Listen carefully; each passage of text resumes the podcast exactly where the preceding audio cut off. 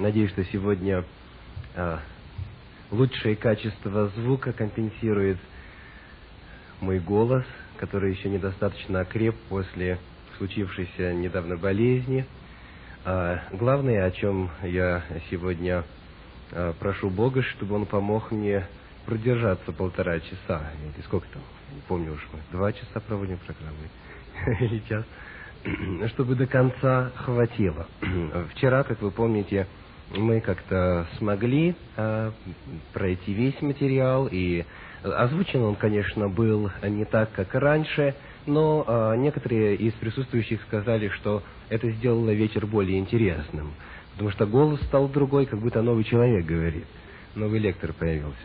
Ну что ж, добро пожаловать еще раз на программу «Этика, наука и Библия», и э, сегодня мы начинаем э, встречу с ответа на поступившие вопросы. Итак, первый из них звучит следующим образом. Почему написание Библии прекратилось в первом веке нашей эры? Итак, э, Библия отвечает на этот вопрос следующим образом. Она говорит о том, что многое еще можно было бы написать, э, и много есть э, важной, интересной информации, полезной информации, но все, что необходимо человеку для того, чтобы он узнал путь обретения вечной жизни – Э, в этой книге дано. В книге, которая была закончена, написание которое было закончено в первом веке. Ну, вот эту мысль передает, например, Евангелие от Иоанна, 20 глава, стихи 30 и 31.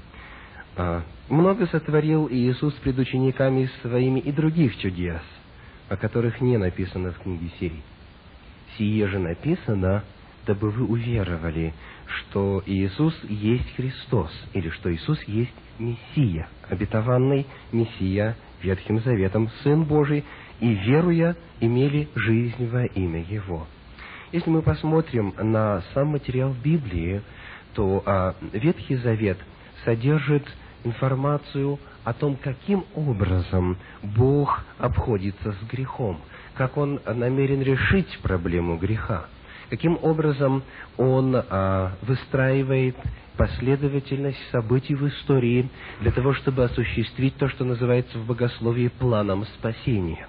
Этот план спасения открыт в Ветхом Завете, а осуществление этого плана спасения в деталях описано в Новом Завете. То есть, иными словами, когда мы посмотрим на материал, изложенный в книгах Библии, он целостен, он завершен. То есть, добавить там э, ничего нельзя с точки зрения самой важной информации, которая необходима для того, чтобы человек обрел путь к вечной жизни. Дело в том, что вообще не все пророки, которые говорили от имени Божия, записывали свою информацию. Библия рассказывает нам о многих пророках, например, пророк Нафан, далее пророк Илья, был э, пророк Елисей, были еще э, многие другие пророки, которые доносили весть от Бога, которые были его вестниками, которые были равно авторитетными пророками, э, как Моисей, например, то есть как те, кто принимал участие в написании Библии, но а, Бог распорядился так, что они не записывали свою весть. Это не означает, что она была неверна, это просто означает, что только самое нужное следовало записать. Более того, не все то, что записывалось, попало в Библию, попало в канон Священного Писания.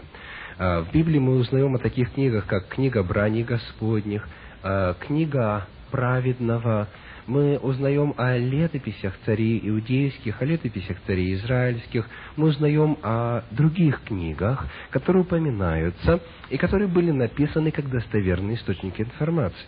Однако эти книги, материал этих книг не был достаточно важен для того, чтобы передать его будущим поколениям.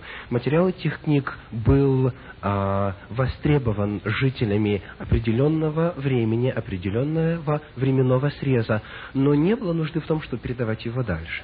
То есть из э, всего того, что Бог сообщал людям, только часть была записана, и было избрано именно то, что имело ценность для будущих веков. Дело в том, что э, в пророчествах Библии от, э, в тех книгах, которые у нас есть, 66 э, книг э, Священного Писания, открыта история от начала и до конца. То есть нет ни одного года, который здесь был бы не описан. В книге Откровения изложена а, схема событий от первого века нашей эры до конца, до конца истории, грешной истории Земли. То есть, иными словами, вся необходимая информация, которая здесь есть, записана. Это не означает, что пророческий дар прекратился. Это не означает, что у Бога сегодня больше нет живых пророков, которые продолжают передавать Его волю так же авторитетно, как пророки, которые э, избраны были для того, чтобы принять участие в написании этой книги. Речь просто идет о том, что э, все, что нужно было для э, обретения вечной жизни, указать путь спасения, было записано а уже детали, а уже информация ко времени, к XIX веку, к XX веку, к XXI веку и так далее, она по-прежнему Богом передается частным образом через его избранников, через его пророков современному человеку.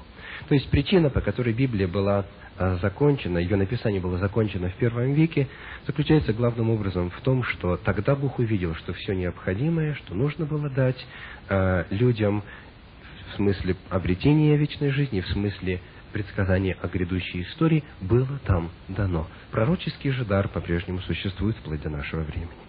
Еще один вопрос, который был задан, звучит так. Раньше вы говорили, что Адам прожил 130 лет, а сегодня вы сказали, что после того, как он вкусил яблоко, он прожил еще 930 лет. Ну, давайте посмотрим, о каких стихах из Библии идет речь. А, э, в книге Бытие в пятой главе, в третьем стихе сказано так. Адам жил 130 лет и родил сына по подобию своему, по образу своему, и нарек ему имя Сиф. Значит, этот э, стих можно понять так, как э, дней Адама было 130 лет, и за время своей жизни он родил сына по имени Сиф. На самом же деле речь идет о том, что когда Адаму было 130 лет, а у него появился вот э, этот человек, у него родился Сиф, а в следующем стихе, в четвертом сказано так, дней Адама по рождении им Сифа было 800 лет, и родил он сынов и дочерей, и в пятом стихе, который мы не прочитали вот э, в той о программе, всех же дней жизни Адамовой было 930 лет, и он умер. То есть э, Библия не говорит о том, сколько они жили в Эдемском саду, сколько именно там э, времени они находились, но э, общая продолжительность дней жизни Адама указана так, 930 лет. То есть 130 лет до Сифа и 800 лет после. Э, вот э, такие кратенькие ответы на э, предложенные вопросы. Здесь есть еще один вопрос, на который мы ответим на одной из последующих встреч. Поэтому я еще раз напоминаю, если что-то из а, утверждений в программе во время лекции вам а, кажется не до конца освещенным, или вы хотели бы задать какой-то вопрос по Библии, или по истории христианства, или по этике и так далее, пожалуйста, записывайте этот вопрос. И вот здесь стоит картинка, в которых можно опускать, для того, чтобы дать мне время подготовиться и предложить более или менее сбалансированный ответ. А сейчас время нашей следующей лекции, нашей следующей темы. Сегодня мы рассматриваем с вами Божьи законы. Когда а, мы рассматриваем мир вокруг себя, мы видим, что он действует по определенным закономерностям. Давайте вспомним, а, как устроена наша Солнечная система. На э, снимке, на экране вы видите снимок Солнца, и э, наша Солнечная система э, состоит из э, какого количества планет? Девяти вроде, да? Ну, давайте проверим. Итак, вот здесь вы видите первые три планеты из нашей Солнечной системы. Меркурий, Венера и Земля. Первые три по удаленности от Солнца. Дальше идут кто подскажет? Марс, затем Юпитер, затем Сатурн. Ну, давайте проверим, правильно мы сказали или нет. Точно. Марс, Юпитер, Сатурн. И последние три, как называются? Уран.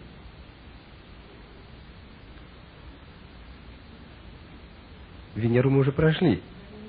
Итак, Уран, Нептун и Плутон.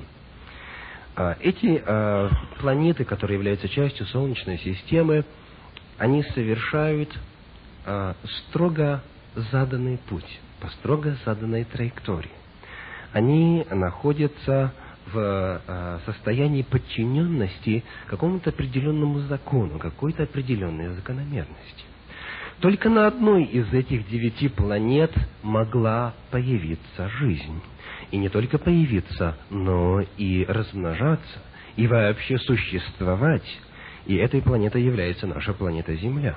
То есть жизнь в том ее виде, как мы знаем и как мы представляем, она не могла появиться на Венере, например, потому что там слишком жарко, жизнь была бы невозможна. Она не могла появиться на Марсе, потому что там слишком холодно. Если бы наша Земля была чуть ближе к Солнцу или чуть дальше от Солнца, то жизнь на ней была бы невозможна. Мы видим какую-то удивительную закономерность, удивительную мудрость, которая была проявлена тогда, когда жизнь была организована на нашей планете. Когда мы оставляем макрокосмос и э, уходим в микрокосмос, в микромир, мы видим также удивительную структуризацию, удивительную симметрию и удивительное послушание законам. А, атом, а, несмотря на то, что он очень мал по своим размерам, состоит из других более сложных составляющих, и они также находятся в соответствии а, в гармоничном соответствии с законом построения того или иного атома. Вот здесь справа вы видите схематическое изображение молекулы воды. Все движется в соответствии с установленным законом. Куда бы мы ни посмотрели, а закономерности просто иногда удивляют нас. Все соответствует какому-то плану, все соответствует какому-то замыслу. Остановимся на, мгновение на таком сложнейшем явлении, как появление в мир нового человека. От самого начала, от процесса зачатия, а далее, затем, когда начинается процесс деления клетки, далее, когда начинается процесс формирования костной ткани, внутренних органов, и вплоть до самого рождения, до самого акта рождения, все расписано и все предписано. Вся эта информация заложена в мельчайшую по своим размерам молекулы ДНК. И все движется в соответствии с графиком. Если бы какие-то фазы, даже во время процесса родов, а, были а, сменены местами, то этот процесс не мог бы осуществиться. Повсюду, везде, кругом мы наблюдаем соответствие установленному а, закону, установленным закономерностям. Человеческое общество также нуждается в законах. Это является просто-напросто необходимостью. Кому-то хотелось бы, чтобы здесь, вот как мы разговаривали с а, одним из посетителей программы до начала, а, вот этот вот знак speed а, limit был бы не 50, а 100. Кому-то хотелось бы, чтобы это было бы 120 или 150. Но в любом случае эти знаки нужны.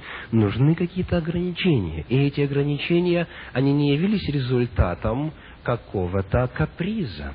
Они не явились результатом просто какого-то капризного желания какого-то человека или общества людей. Эти знаки, эти ограничения скорости построены на соответствующих расчетах.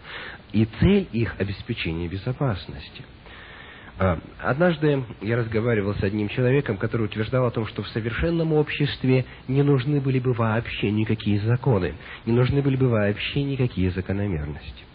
И э, я тогда нарисовал ему следующую картину. Представьте, что в совершенном обществе, где все водители любят друг друга, относятся друг к другу э, с уважением и, исповедуют принцип, так сказать, добрых отношений друг к другу, а, приезжают четыре автомобиля а, к перекрестку одновременно.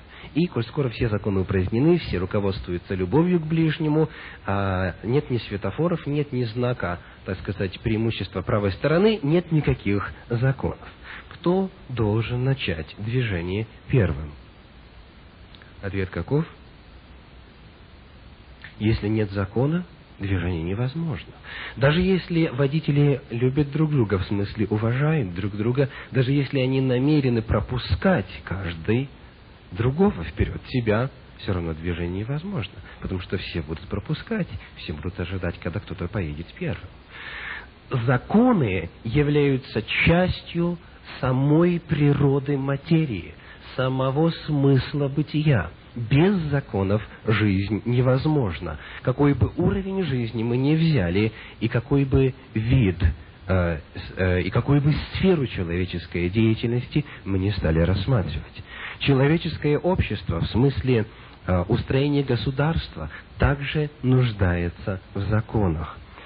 Сегодня процветает преступность, сегодня э, процветает проявление безнравственности. И для того, чтобы каким-то образом в человеческом обществе, которое, к сожалению, состоит из людей, преследующих часто эгоистичные интересы, из людей, которые вовсе не намерены жить нравственно, в человеческом обществе, как ни в каком другом – нужны законы. Гораздо больше, чем они нужны в физическом мире, где нет сопротивления законам. Никто не сопротивляется в физическом мире закону тяготения. Все просто соглашаются с тем, что он существует. Когда же мы входим в область нравственности, когда мы входим в область морали, тогда многие подвергают сомнению существование установленных абсолютных законов.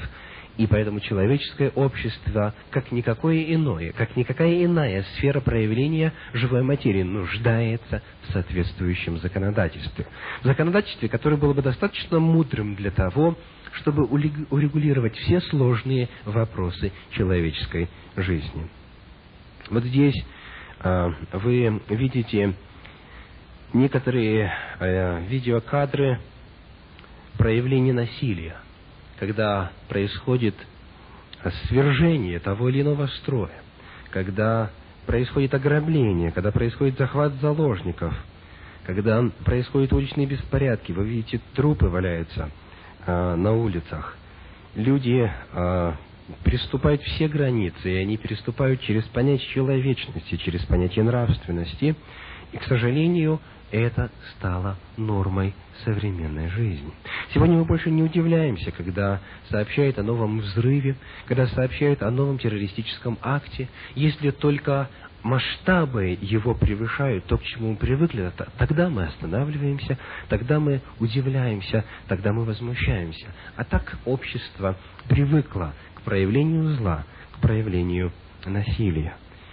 Итак, в Библии в книге пророка Иеремии, в 8 главе, в 7 стихе, есть очень интересное наблюдение.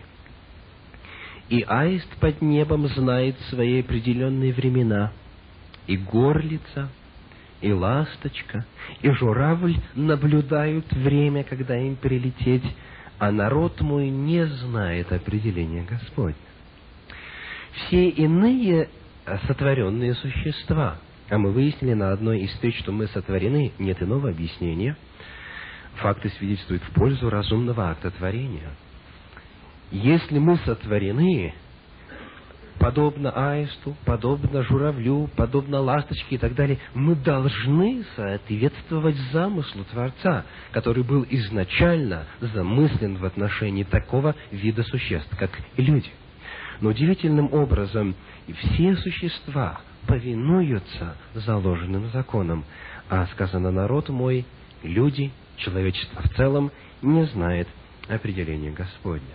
И человечество настолько далеко ушло от изначальной цели, от изначального замысла, который был оставлен для него, что порою это вызывает просто отвращение.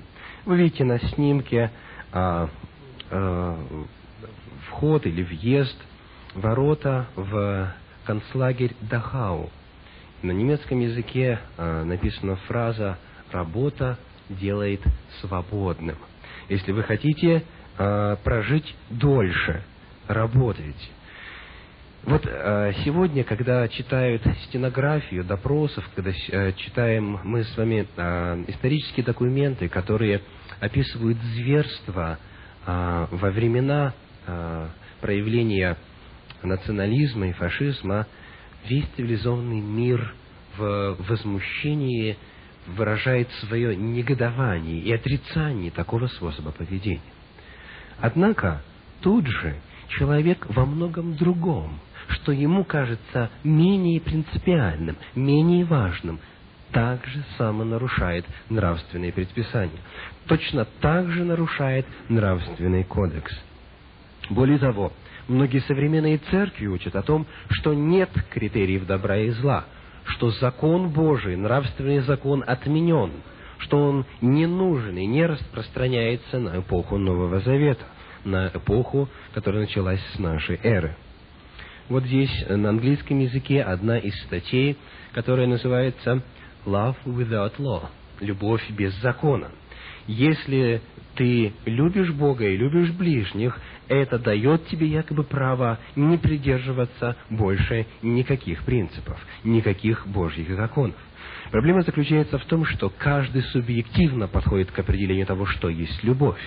И для одного любовью является повиновение заповедям Божьим, а другой считает, что проявление любви часто идет в разрез заповедям, установленным создателями, создателем для сотворенных существ.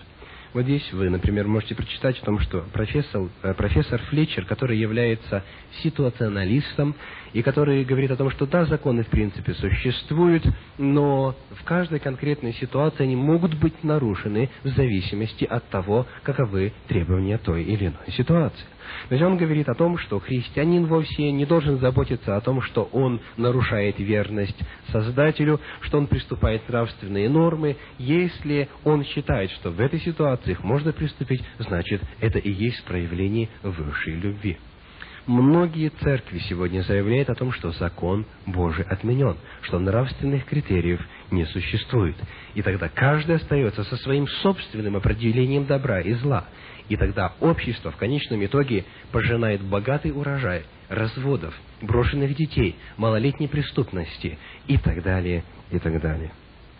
Человек потерял нравственные ориентиры. Нравственное чутье, которое есть в каждом из нас, часто человеком приступается. Мы приступаем через веление совести. И поэтому, если нет внешнего критерия, который мог бы объективно и непредвзято сказать, верно ли то, что сделал человек, или неверно, то человек может объяснить и оправдать любой свой поступок. Итак, Божьи законы – в отношении человеческого общества, взаимоотношений между людьми, в, в отношении построения взаимоотношений между людьми. Также есть законы, подобно тому, как они существуют во Вселенной, подобно тому, как они существуют в строении молекул и атомов, подобно тому, как они существуют в мире природы, есть законы, относящиеся к человеческой жизни.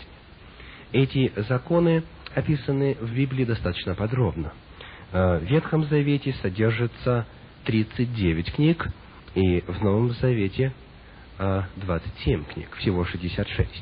Эти законы, они разбросаны по всей Библии, по Ветхому Завету и по Новому Завету, и очень часто человек, приступающий к изучению Библии, с трудом может как-то их систематизировать, с трудом может как-то разобраться в многообразии этих законов. И поэтому мы с вами сегодня отчасти поговорим о том, каковы главные а, направления в законах, данных Богом. Каковы а, главные направления в законах, которые мы можем обнаружить в Библии? То есть, какие законы там представлены, как они классифицируются, есть ли различия между одним и другим? Итак, давайте посмотрим на а, следующую схему. Все законы, а, которые вы можете обнаружить в Библии, разделяются, во-первых, на две больших части. Это Божий закон, то есть закон десяти заповедей или десятисловий, как сама Библия называет его, и так называемый закон Моисеев. Закон Моисеев, в свою очередь, э, разделяется на три закона. Церемониальный закон – или обрядовый закон, закон, который содержит предписание о том, как следовало приносить жертвы во искупление грехов, каким образом нужно было производить праздники во святилище.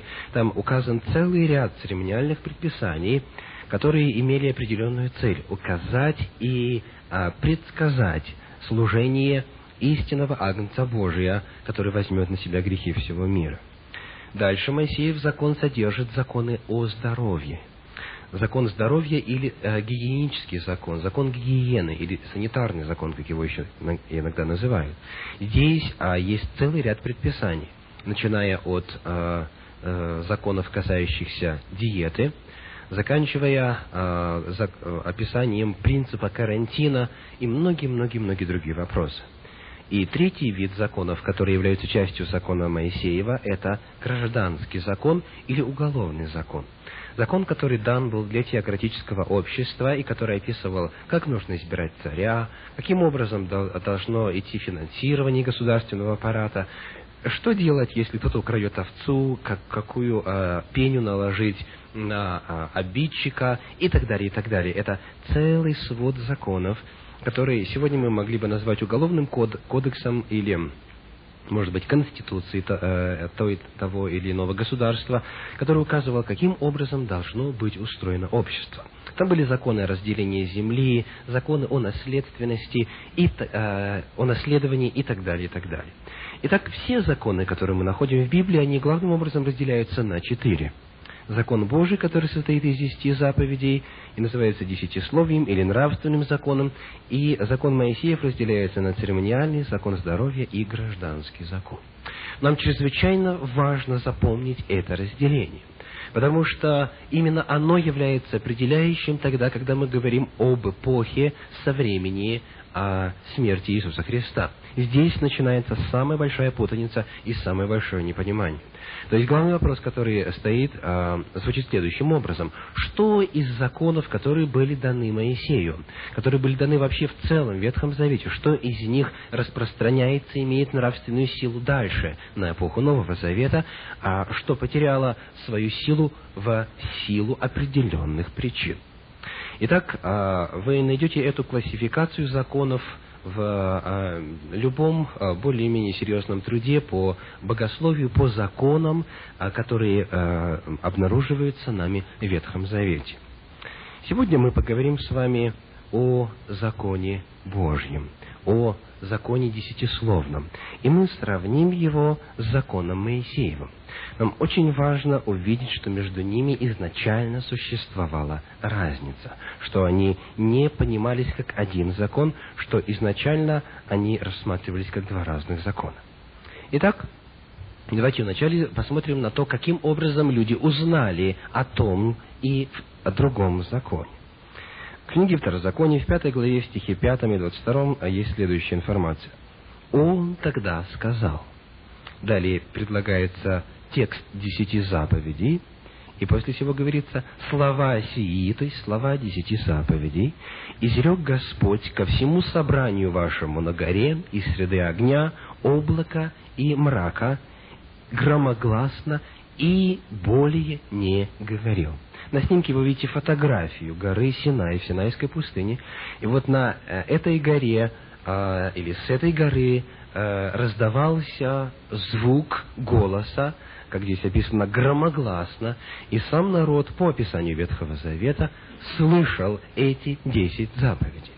И их и голос был настолько сильный, что они в страхе подошли к Моисею и попросили его, чтобы Бог больше лично не говорил.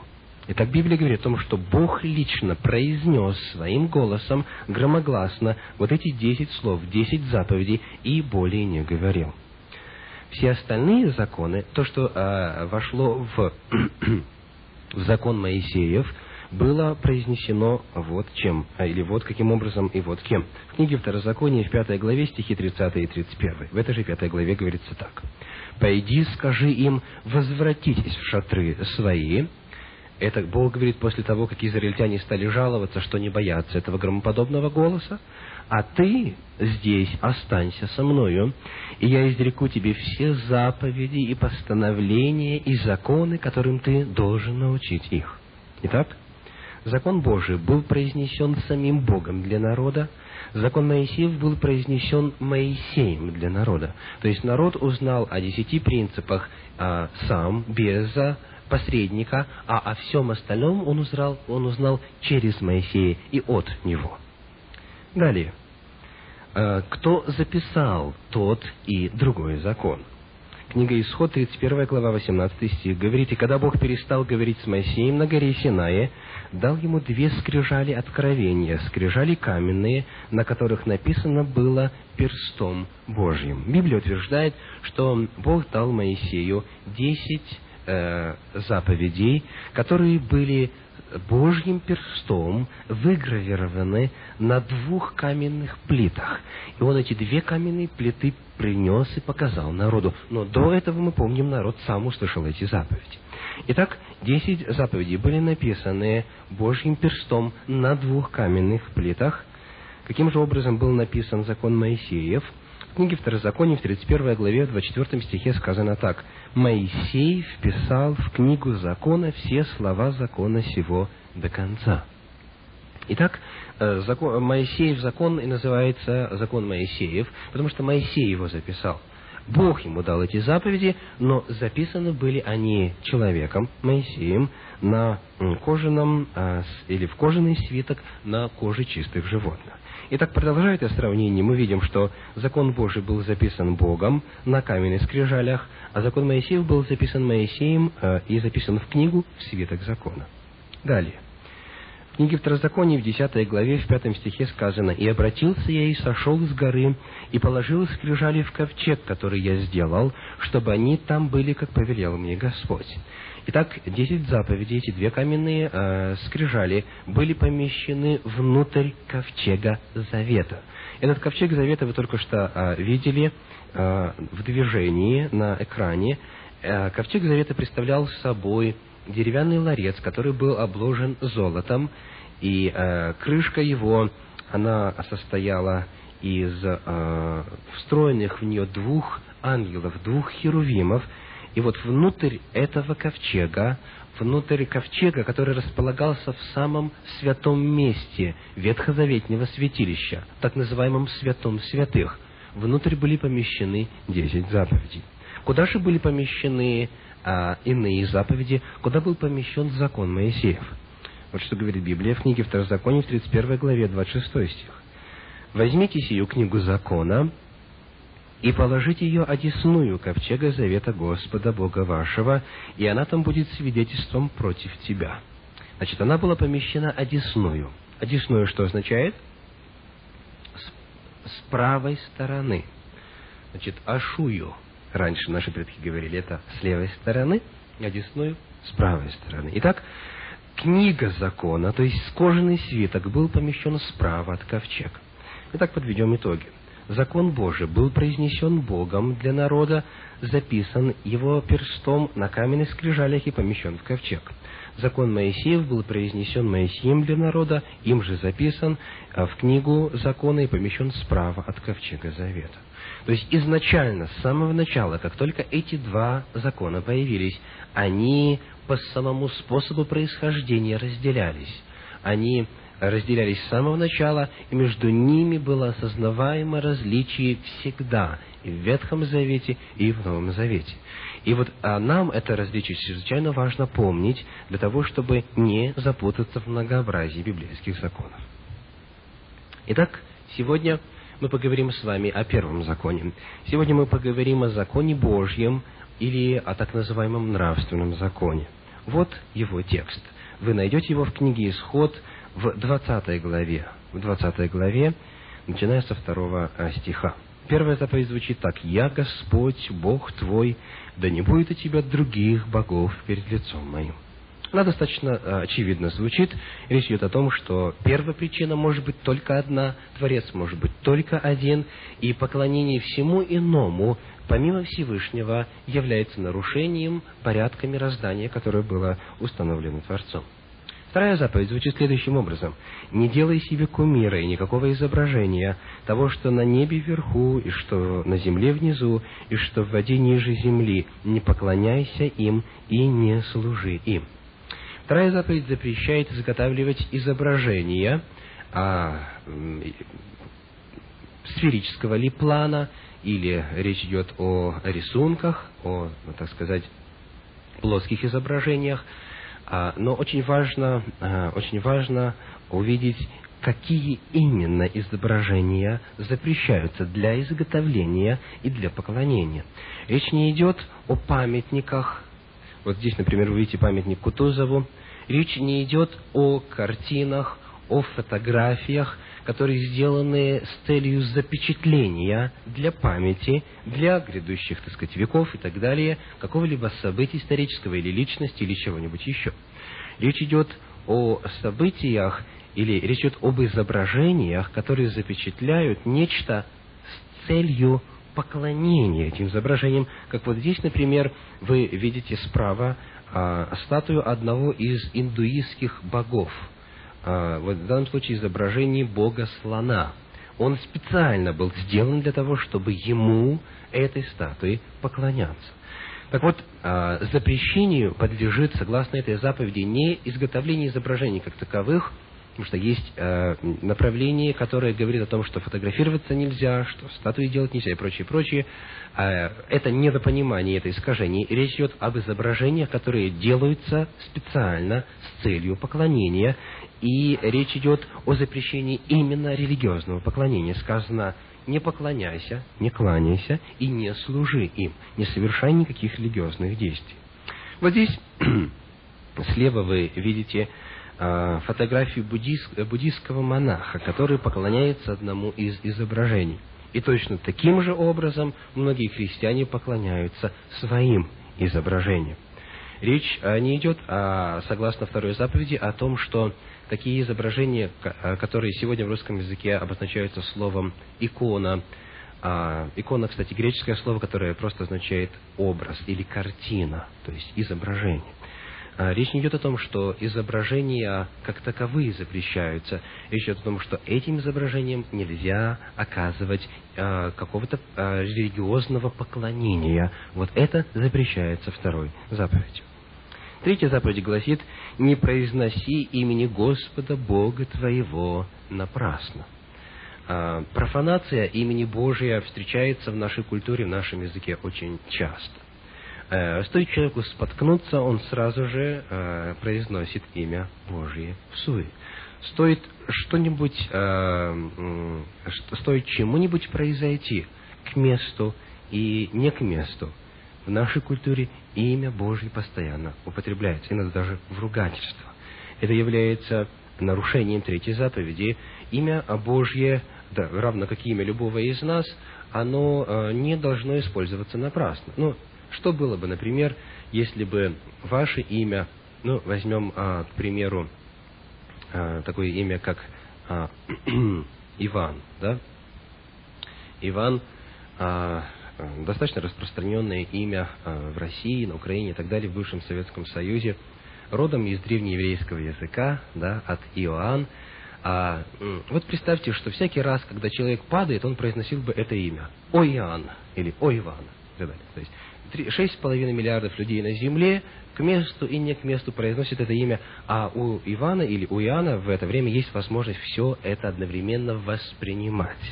Представляете? То есть это просто Э, неуважение, это просто абсолютно а, бездумное использование имени, оно запрещается третьей заповедью. Четвертая заповедь звучит следующим образом. «Помни день субботний, чтобы святить его. Шесть дней работай, делай всякие дела твои, а день седьмой — суббота Господу Богу твоему, не делай вон и никакого дела». И в этой же заповеди есть объяснение, а, обоснование а, причины такого повеления. Почему?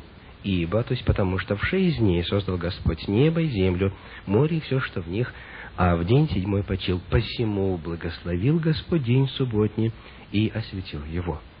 Эта заповедь а, дает ссылку на творение, на сотворение нашей земли, на сотворение всего, что есть на нашей земле. Сказано, в шесть дней сотворил Господь небо и землю, а в день седьмой почил. По этой причине Он этот день и с самого начала отделил для особых целей. Он его осветил.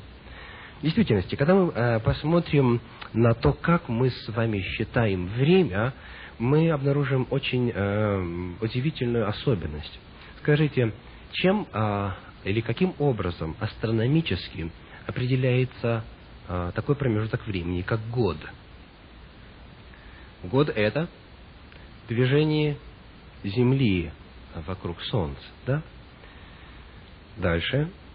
Чем определяется месяц?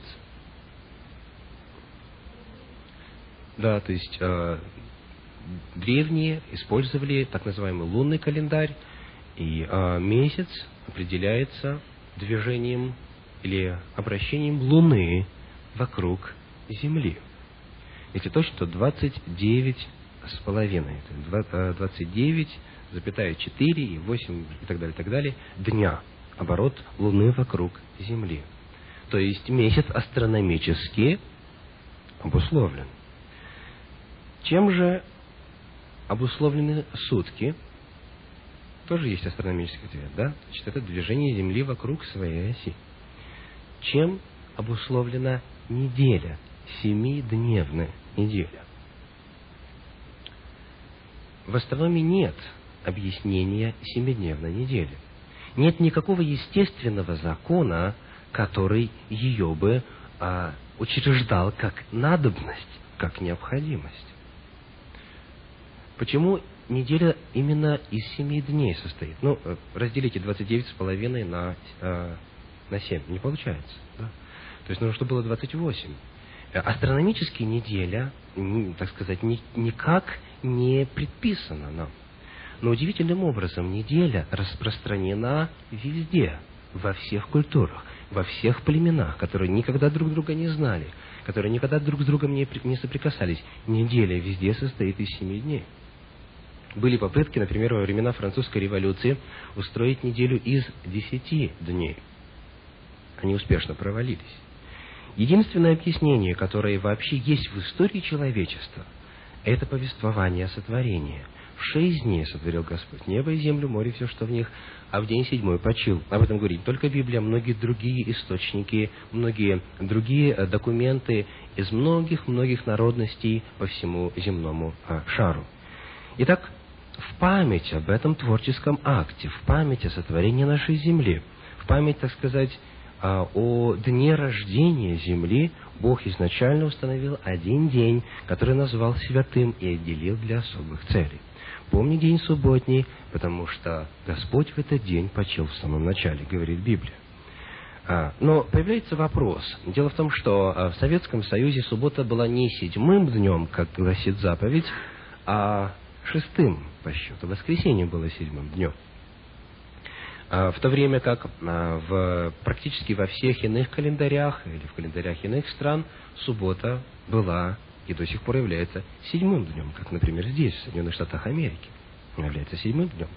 И когда нас учили английскому языку в школе, начинали э, как Sunday, Monday, не не с Monday начинали, да, а именно с воскресенья. Воскресенье было первым днем недели, а дело в том, что э, соответствующая смена нумерации дней э, однажды случилась в силу, так сказать, определенных политических изменений, которые были связаны с 1917 годом.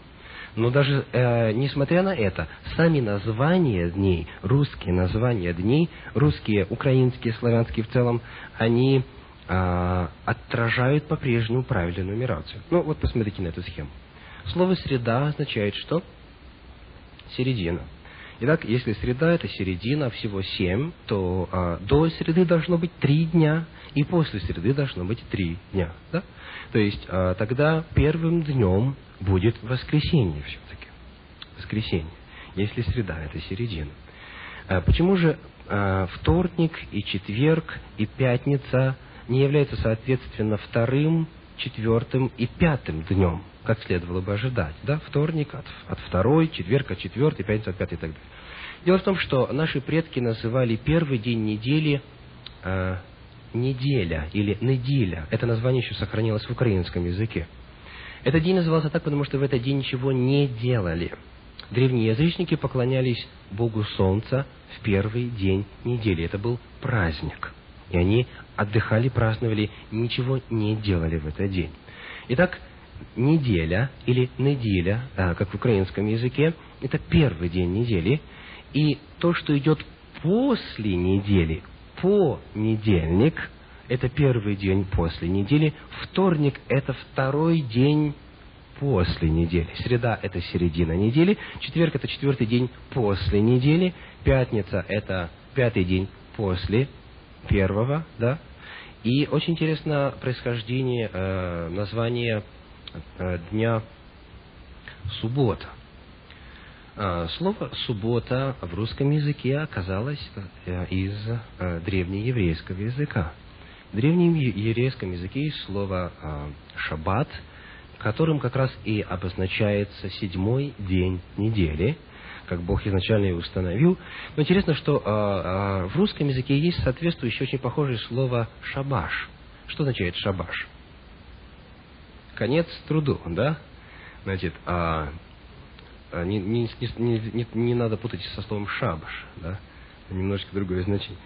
А, значит, дело в том, что в истории России было время, когда подавляющая часть населения страны, это было во времена царствования а, Ивана Третьего, отца Ивана Грозного, подавляющая часть населения страны отдыхала в субботний день в соответствии с четвертой заповедью.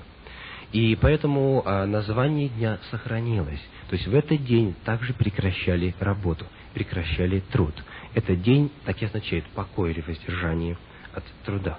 Иными словами, несмотря на то, что а, исторически были причины, которые сделали субботу шестым днем недели в Советском Союзе, тем не менее исследование этимологии слов показывает, как это было раньше, и а, то, как было раньше, соответствует тому, как а, везде и как в Библии. Итак, пятая заповедь. «Почитай отца твоего и мать твою, чтобы продлились дни твои на земле, которую Господь Бог твой дает тебе». Об этой заповеди мы подробно говорили в нашей теме, которая называлась «Мудрость Библии». Мы посмотрели некоторые факты, которые свидетельствуют о том, что в действительности в тех обществах, где есть почитание родителей и в целом почитание а, право человека на собственность, она гласит «не кради». Девятая заповедь говорит «не произноси ложного свидетельства на ближнего твоего». И десятая заповедь гласит «не желай дома ближнего твоего, не желай жены ближнего твоего, и дальше перечисляется ни того, ни того, ничего, что у ближнего твоего. Десятая заповедь э, уникальна также в своем э, роде. Дело в том, что она не запрещает никаких действий. Где какой смысл давать заповедь, которую невозможно, э, в смысле исполнение которой невозможно проверить? Э, ну, я поясню, что я имею в виду.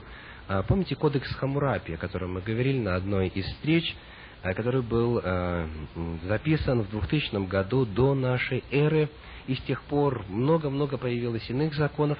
Все они имеют дело только с действиями и словами. Они запрещают какие-то действия, они запрещают какие-то слова. И следует соответствующее наказание за какие-то действия, за какие-то слова. Но ни один из законов, помимо вот э, закона, который есть в Библии, не запрещает э, мотивы, не запрещает желания. Дело в том, что Хамурапи, как бы мудр он ни был, он не был в состоянии проверить, нарушают ли люди заповедь, не желая жену ближнего твоего или нет. Об этом никак нет возможности догадаться. Об этом знать может и отслеживать нарушение или исполнение этой заповеди может только кто? Тот, кто имеет возможность читать мысли. То есть десятисловие в целом уникально во многих-многих иных отношениях, в частности в уникальности десятой заповеди. Мысли знает только Творец. У него есть возможность считывать всю информацию, которая происходит э, или появляется в нашем сознании, и поэтому есть смысл в существовании такой заповеди, как «не пожелай». Вот э, таков десятисловный закон – вот таковы основные нравственные требования, которые Бог оставил для человека. Этот закон существовал задолго до того, как Бог дал его в письменном виде Моисею. А, Библия сообщает нам о том, что еще а, Каин знал о заповеди «не убивай». Библия сообщает нам о том, что Содом и Гамора знали заповеди Божьи. Библия говорит нам о том, что Авраам еще за, четыре э, века до того, как был дан этот закон в письменном виде, он соблюдал заповеди и постановления и так далее. То есть дело э, просто в том, что э, продолжительность жизни была достаточно длинной. То есть А Адам на протяжении 930 лет своей жизни мог видеть своих потомков на протяжении многих-многих поколений, и он мог сам им рассказывать о Божьих заповедях, о Божьих законах. А, а, более того, а, письменность сама появилась не так давно, то есть в том смысле, что самые ранние свидетельства о наличии письменности относятся примерно ко, э, ко второму тысячелетию до нашей эры. Закон же Божий был дан в письменном виде в 15 веке до нашей эры. Иными словами, не было такой нужды в том, чтобы этот закон записать. Такая нужда появилась, когда после нахождения в египетском рабстве израильтяне утеряли много, многие знания, которые, которыми они обладали через а, само свое появление на свет. Дело в том, что Аврааму Бог заповедал учи этим заповедям, учи этим постановлениям своих потомков. И сказано, я для того избрал его, Авраама, чтобы он научил сынов и сынов сынов ходить путями Господними и соблюдать заповеди. Но когда, когда они оказались в рабстве, когда они а, оказались в совершенно чуждой культуре, после вывода из рабства они нуждались главным образом в напоминании. И затем, помимо этого, число людей было уже очень велико. Поэтому появилась нужда в том, чтобы этот закон, который существовал задолго до того, чему есть свидетельство в Библии, записать и дать в письменном виде. Так вот, очень интересный вопрос, который волнует христиан, звучит так. А как быть с этими заповедями, с десятисловным законом в Новом Завете? Разве Христос своей смертью не отменил, разве своим учением Он не отменил десять заповедей? Давайте послушаем, что он, что он сам говорит на эту тему. В Евангелии от Матфея, в пятой главе, в 17 стихе сказано так. «Не думайте, что я пришел нарушить закон или пророков. Не нарушить пришел я, но исполнить». Более того, он продолжает дальше в 18 стихе 5 главы. «Ибо истинно говорю вам, доколе не приидет небо и земля, ни одна иота или ни одна черта не приедет из закона, пока не исполнится все. А что такое иота и что такое черта? Вот я а, для вас изобразил это нагляднее. Первая буква, которую вы видите здесь, это и есть иота. Она самая маленькая буква еврейского алфавита. То есть в тексте ее часто можно даже не заметить. Это а, своего рода запятая, которая ставится вверху, как апостроф. Но помимо этого, маленькие черточки в написании букв древнееврейского алфавита имеют решающее значение. Вот посмотрите, вверху или в первом ряду две находящиеся рядом буквы. Первая из них Реш, а вторая из них Далит. Э, первая Реш, вторая Далит. Так они называются в алфавите. Посмотрите, какова между ними разница. У буквы, которая называется Далит, чуть-чуть дальше маленькая черточка вверху. Вот и все различие. И очень часто в тексте, в особенности если пишут от руки, трудно различить. Поэтому очень важны все детали, все маленькие черточки.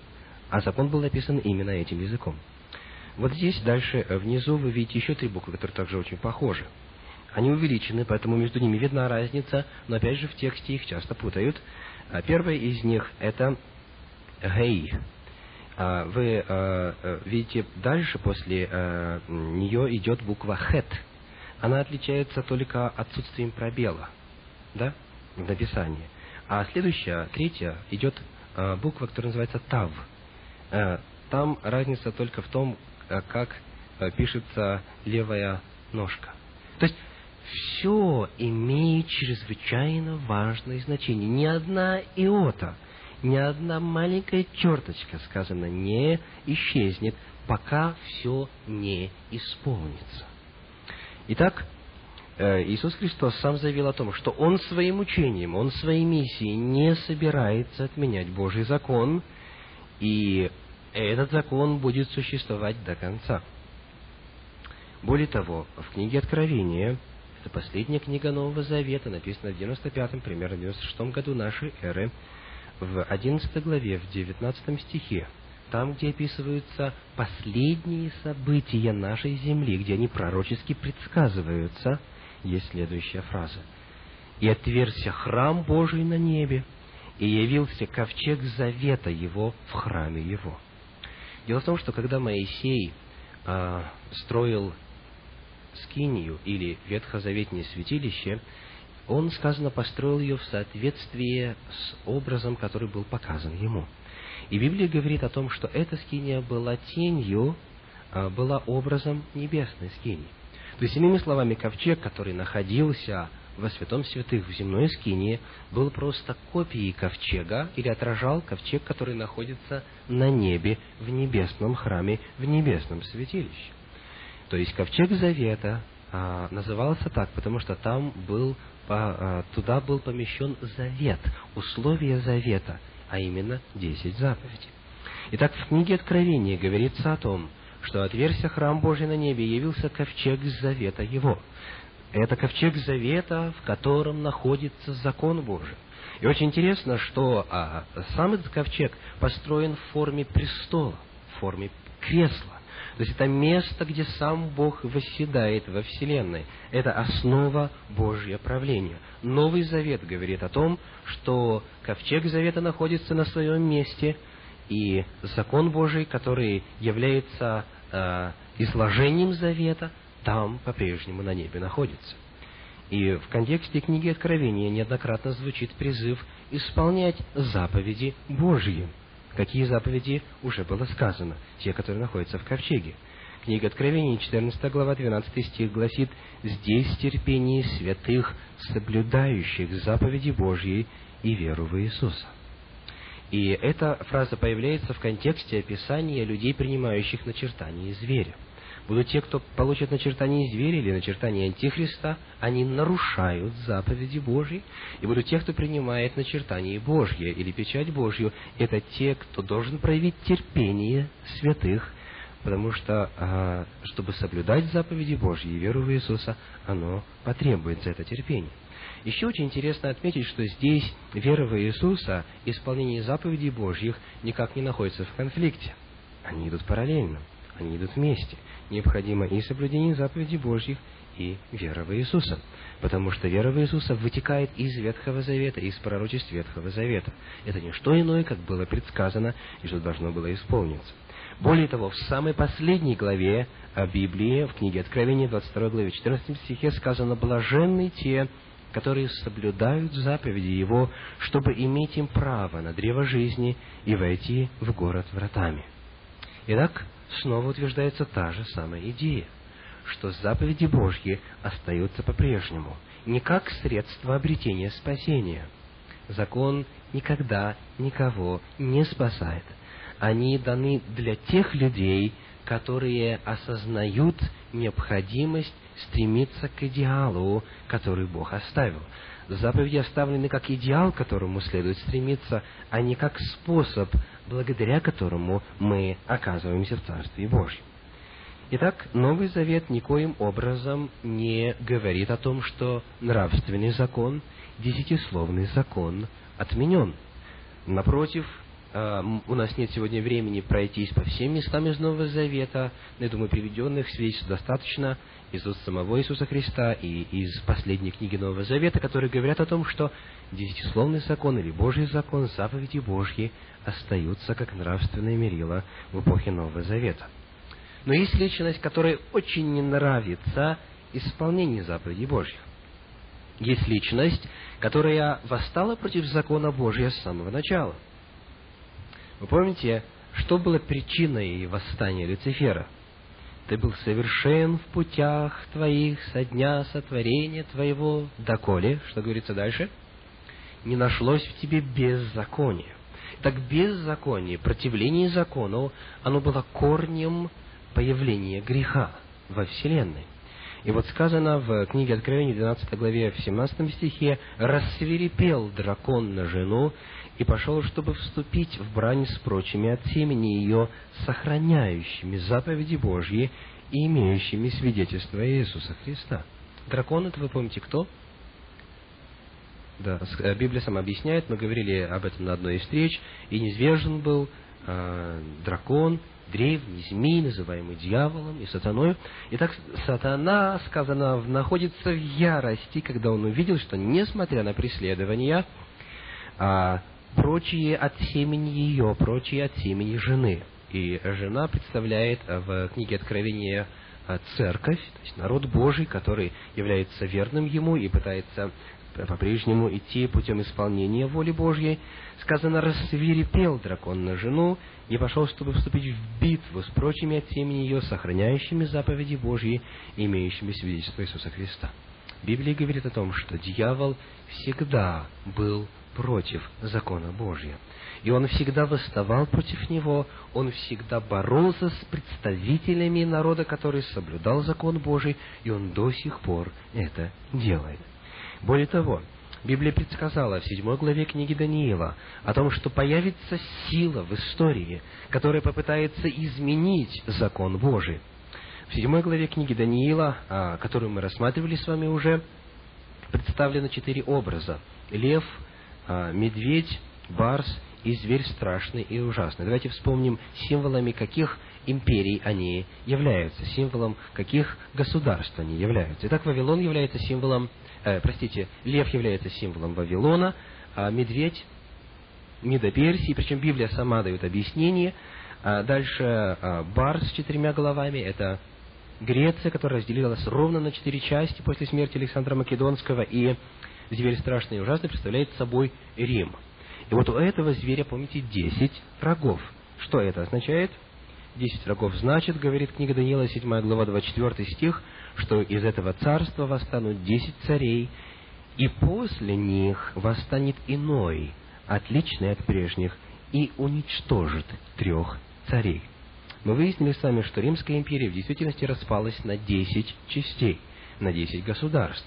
Э, десять варварских племен завоевали Римскую империю, и, э, так сказать, наследники этих племен сегодня представляют современные государства Европы.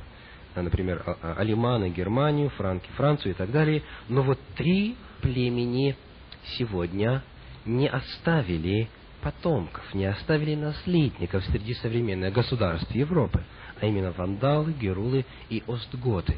Они исчезли, их нет сегодня. Почему это произошло? Библия предсказала, что появится новая сила, появится новый рог, который уничтожит три царя или три царства. Каким образом и когда это произошло? Вот некоторые факты истории. В 533 году нашей эры император Восточно-Римской империи Юстиниан издает новый свод законов, известный в истории как Кодекс Юстинианус. И там он объявляет папу римского цитирую, истинным и действенным искоренителем еретиков. 533 год – это год, когда папа получает законную власть использовать силу для уничтожения инакомыслящих. И проблема как раз была в том, что вот эти три э, народа, три племени, вандалы, герулы и остготы, были э, арианами по своему э, вероисповеданию – то есть это ветвь христианства, которая исповедовала понятие о божестве не так, как официальная христианская церковь во главе с римским епископом. И проблема была еще в том, что вандалы, а, они, а, заняв северную часть Африки, давайте вернемся к карте, вот видите, здесь северная часть Африки, они а, стали пиратами, и они полностью контролировали Средиземное море. Они мешали торговле, которую вел Папа Римский, они мешали вообще его передвижению и так далее. А, значит, Герулы и Остготы, как вы, опять же, можете увидеть на карте, они оккупировали Рим, то есть место престола Папы. Они мешали, они мешали, так, так сказать, во многих отношениях. Они мешали для, они мешали распространению этой власти. И вот что происходит. В 534 году полководец Велизарий по приглашению, по инициативе папы и в союзе с папскими войсками уничтожает вандалов вначале. Средиземное море очищается, и в 538 году нашей эры происходит уничтожение герулов и остготов. Три народа были полностью уничтожены. И очень интересно, что когда в седьмой главе книги Даниила об этом было предсказано, то сказано, при появлении малого рога, три рога, которые были до этого, с корнем исторгнуты были перед ним. То есть, в действительности, с корнем ни одного не осталось. Три народа были уничтожены церковью, церковной властью, которая объединилась с политической властью и стала, используя силу меча и огня, насаждать свое вероучение. Итак, Библия предсказала, что после того, как Рим будет разделен на десять частей, появится еще одна сила, которая при своем появлении, при э, вступлении, так сказать, в права, в политические права, уничтожит три государства. Это произошло в действительности, когда папская власть уничтожила э, вандалов, герулов и остготов. И э, мы знаем с вами из истории, что церковь владычествовала в Европе на протяжении 1260 лет. Она поставляла царей, не излагала царей, она решала, кому дать благословение на восхождение на трон, а кому отказать, и так далее, и так далее. Римская церковь э, во главе с Папой Римским, она была единовластным, полновластным правителем на территории э, тогдашнего цивилизованного мира, то есть того мира, где происходили главные исторические события. Но, а, что интересно, э, шокирующая информация следует в следующем стихе, 25 стихе 7 главы книги Даниила. Сказано, что эта сила, эта власть против Всевышнего будет произносить слова и угнетать святых Всевышнего, даже возмечтает отменить у них праздничные времена и закон. Сказано было, что эта сила, мы теперь знаем а, из истории, что это за сила, это церковь, которая объединилась с государством и во многом отступила от основ законов Божьих, которые даны в Библии, она, а, сказано, возмечтает отменить праздничные времена и закон. Давайте посмотрим, произошло ли это в истории христианской церкви. Я попрошу сейчас а, раздать Э, распечатки, которые мы приготовили заранее, э, каждому из вас, для того, чтобы вы э, могли вместе со мной просмотреть некоторые заявления, просмотреть некоторые утверждения, а, документально зафиксированные. Мы сейчас включим свет, чтобы было лучше видно. И мы вместе с вами посмотрим на утверждение католической церкви в плане отношения к закону Божью и изменение его. А, просьба, один экземпляр, а, передайте мне также сюда. Спасибо. Итак, я вначале э, прошу вас посмотреть на ту сторону листочка, где находится информация, заглавленная «Высказывание католической церкви по поводу изменения закона Божия». Итак, из Римско-католической библиотеки Феррара, Феррара, том 6, страница 29. Э, цитируем. «Папа настолько велик силой и властью, что он может изменять, объяснять и толковать божественные законы. Может изменять божественные законы». Из э, доктринального э, катехизиса Стефана Киннона, страница 174. Вопрос. Можете ли вы как-то по-другому доказать, что римская церковь имеет власть устанавливать дни праздников? И ответ таков. Не имея на такой власти, она не смогла бы сделать то, в чем весь религиозный мир соглашается с нею. Она не смогла бы заменить соблюдение седьмого дня субботы на соблюдение воскресенья, первого дня недели, чему нет оснований в Священном Писании. Римская католическая церковь заявляет о том, что основания для изменения празднования субботнего дня в Библии нет. И приписывает право на это изменение себе. Далее, высказывание кардинала Гиббонса. Он говорит, несомненно, католическая церковь приписывает право на это изменение себе. Оно является начертанием ее духовного авторитета в религиозных вопросах. Следующее высказывание, вы видите данные, откуда это все взято, звучит так. «Приведите мне доказательства только из Библии, что я обязан соблюдать воскресенье как святой день». Такого закона нет в Библии. Это постановление одной лишь Святой Католической Церкви. Библия говорит, помни день субботний, чтобы святить его. Католическая церковь говорит, нет, моей божественной властью я отменяю день субботний и приказываю вам соблюдать первый день недели. И вот смотрите, весь цивилизованный мир в почтительном повиновении склоняется перед повелением Святой Католической Церкви. Дома вы прочитаете и иные высказывания на этот счет. То есть, церковь заявляет о том, что у нее есть право изменять законы, и говорит, мы это сделали. История дает нам название соборов церкви, на которых эти соответствующие изменения были э, внесены.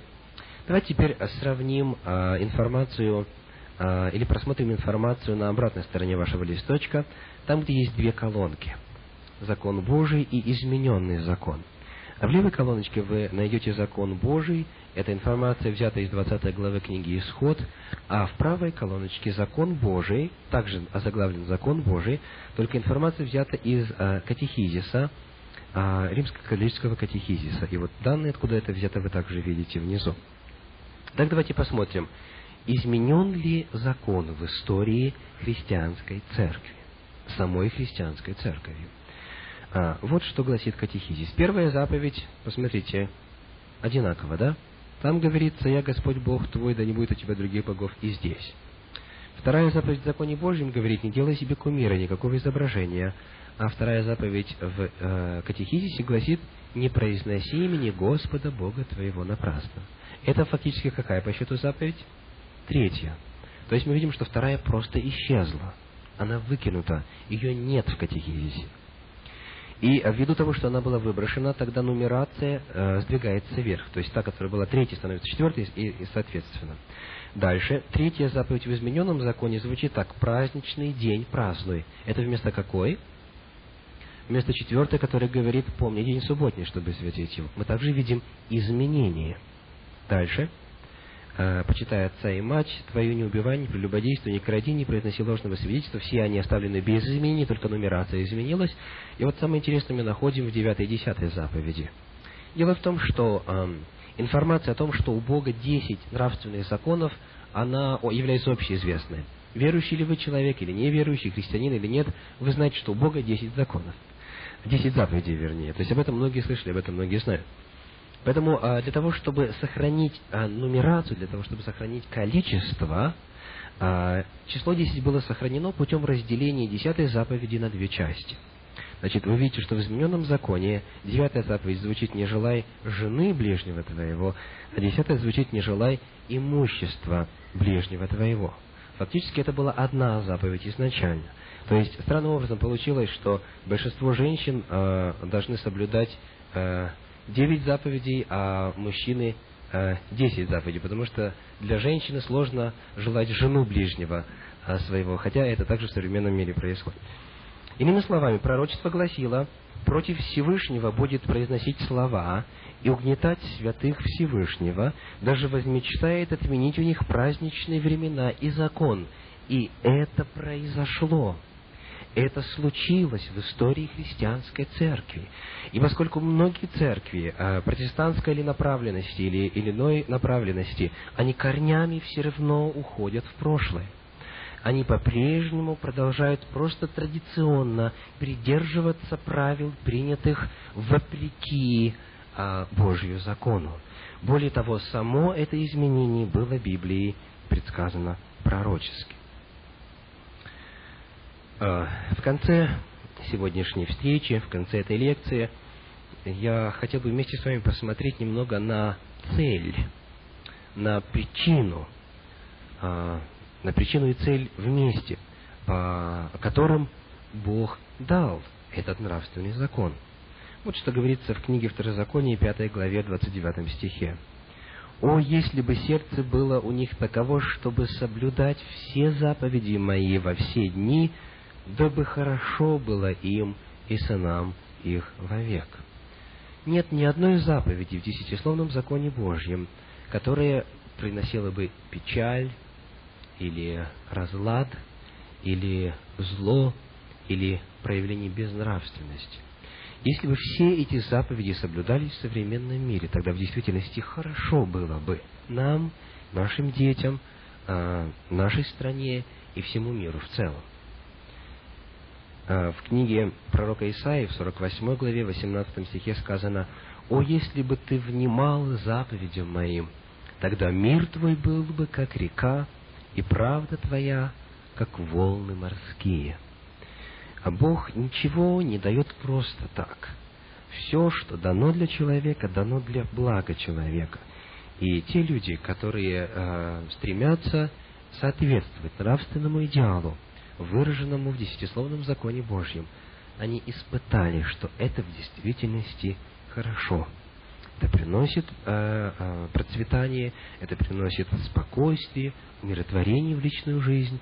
Это позволяет семьям быть э, крепкими, это позволяет э, взращивать достойное потомство, это в целом позволяет жить лучше.